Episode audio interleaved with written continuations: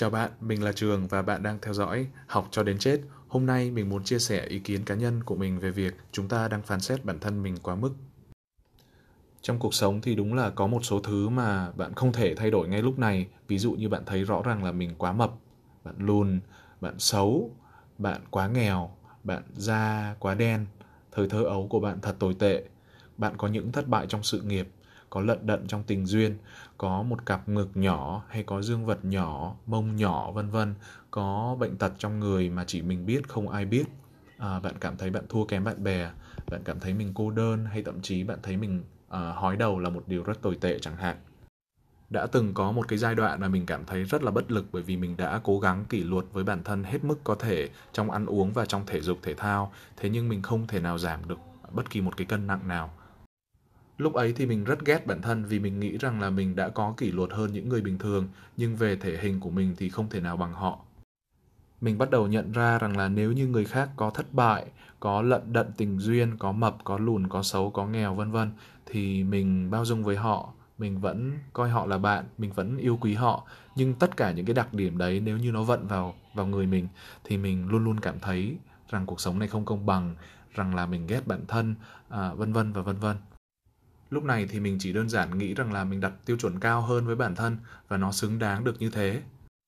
Hồi nhỏ khi mà mình còn cởi chuồng tắm ao thì lúc ấy mình dậy thì rất là sớm nên là các bạn à, ở trong xóm cười chê mình bởi vì có một số bộ phận trên cơ thể à, phát triển khác với các bạn rồi. À, và những cái người xung quanh dán nhãn cho cho mình rất là nhiều trong đó có cả mẹ mình chẳng hạn. Ví dụ mẹ mình cũng từng nói rằng là à, mày mà nhìn vừa mập vừa đen như vậy nó bẩn lắm con ạ à, những cái lời đó mặc dù là có thể vô tình nhưng mà vô hình chung nó đã tạo cho cái đứa trẻ luôn luôn có một cái sự tự ti và phán xét bản thân rất là nhiều. À, và phán xét bản thân còn nhiều hơn cả việc nó phán xét những cái người khác nữa.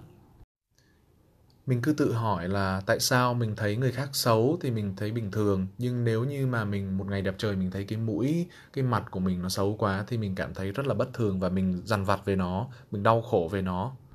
sau này thì mình tự nhận ra rằng là không phải chỉ mình mà rất nhiều những cái người khác họ cũng có cái cảm giác tương tự. Tức là đây là một cái loại bệnh xã hội trong ngoặc kép luôn đấy à, và mình đặt cho mình một cái câu hỏi đó là vì sao mình không yêu chính bản thân mình khi chính cái bản thân chính cái cơ thể này đã đồng hành đã theo mình từ khi mình mới sinh ra cho tới bây giờ? Sau này thì mình đọc cái cuốn sách đi tìm lẽ sống của Viktor Frankl thì có một cái câu mà nó tác động cực kỳ mạnh mẽ đến cái cuộc sống của mình, đó là người ta có thể lấy đi tất cả những gì mà một người có, trừ cái sự tự do trong suy nghĩ của họ về cuộc đời này.